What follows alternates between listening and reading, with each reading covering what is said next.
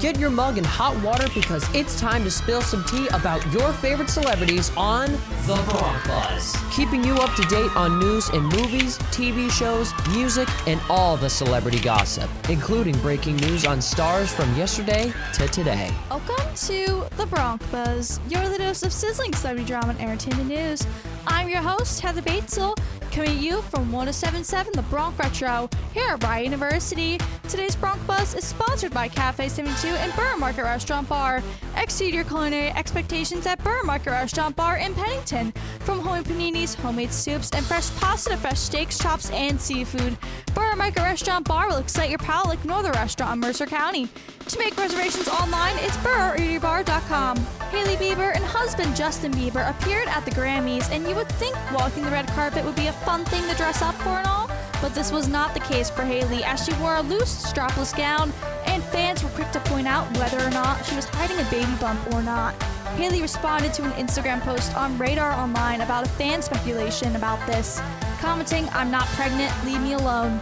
Kris Jenner appeared on Tuesday's episode of The Ellen DeGeneres Show and dropped some hints about keeping up with the Kardashians, the family's latest reality TV show series. Wait till you see the first part of the first episode. It's so good. I saw it.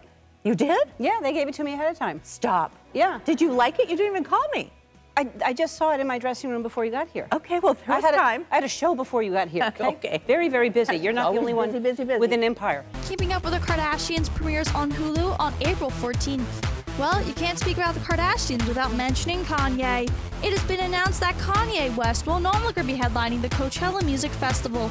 A source says Kanye has dropped out of the Coachella Festival, and the organizers are figuring out who will replace him. West has yet to publicly speak out about his decision for backing out of the festival, but something is sure to be released soon.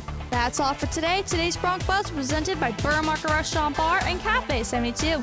For the most unique breakfast, brunch, and lunch experience in Mercer County, you must try Cafe 72 in Ewing. To take a sneak peek at their everything is made from scratch and cooked to order menu online, it's cafe72ewing.com.